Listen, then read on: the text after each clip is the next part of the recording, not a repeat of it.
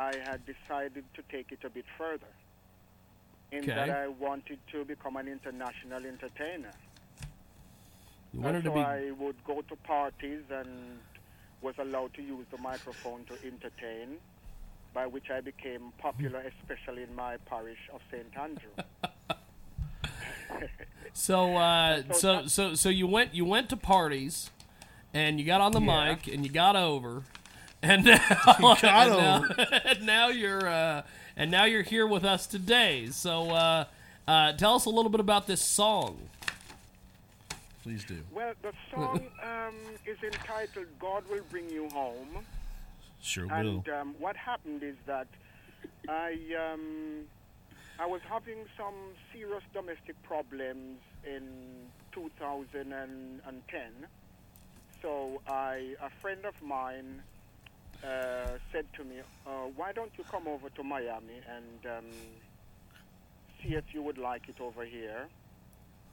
And um, you can make up your mind afterwards to see whether you want to stay or not.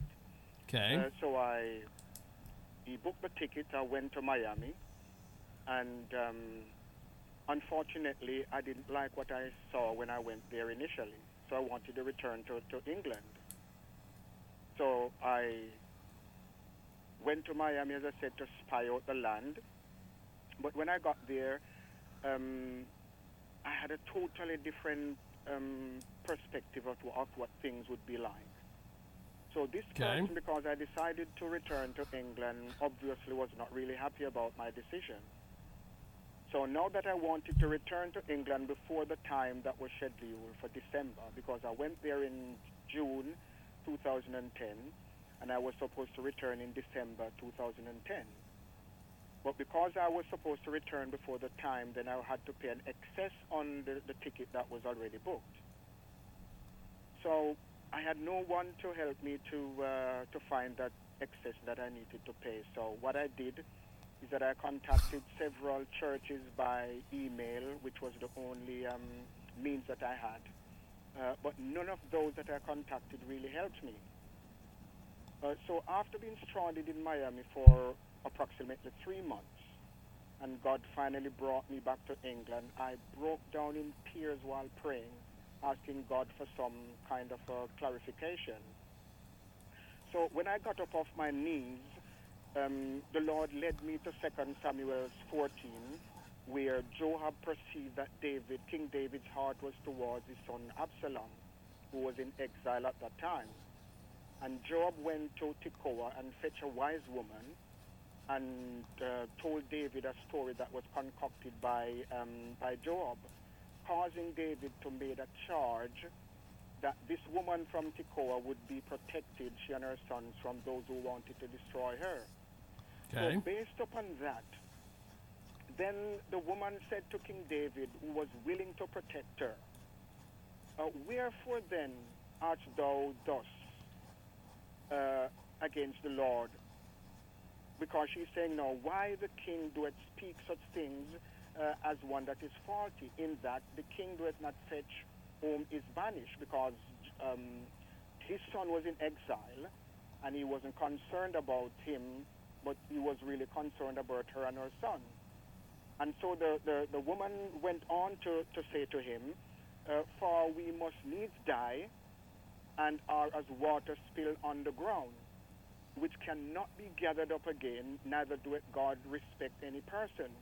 Yet doeth he devise means that his banished be not expelled from him.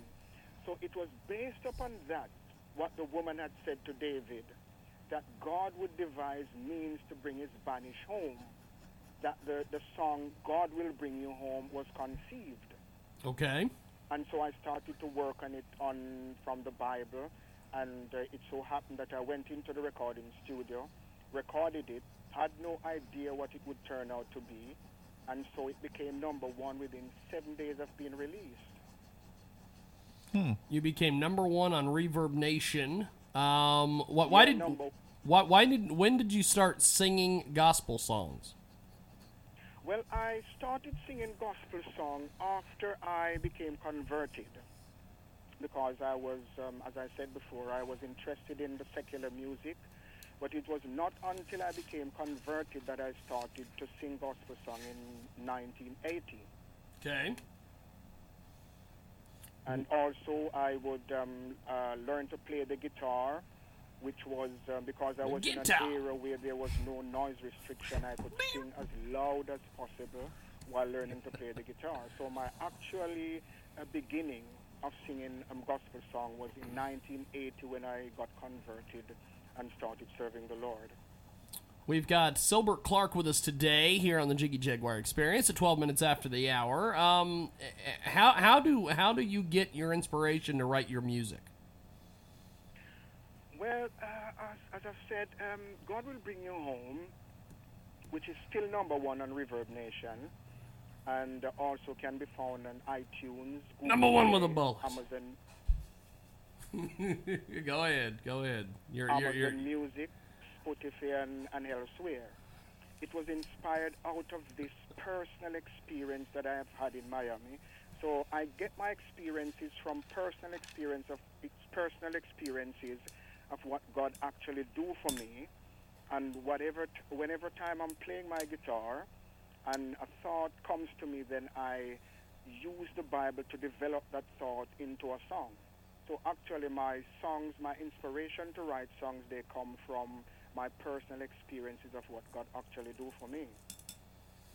we've got uh, Sylbert Clarke with us today. Uh, before we let you go, my friend, how do we find you online?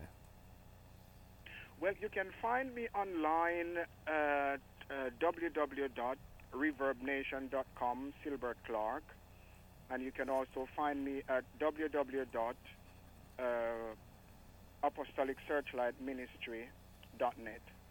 Well, good stuff. Uh, thank you, sir. We got to move along. We got a lot of other guests we're doing today, but uh, thanks for being with us. All right, thank you very much for inviting me on the show. Definitely. We're going to take a timeout and come back with uh, God knows what the hell we're doing. Uh, here is David J. Caron with Invisible 128. We're back with more here on the.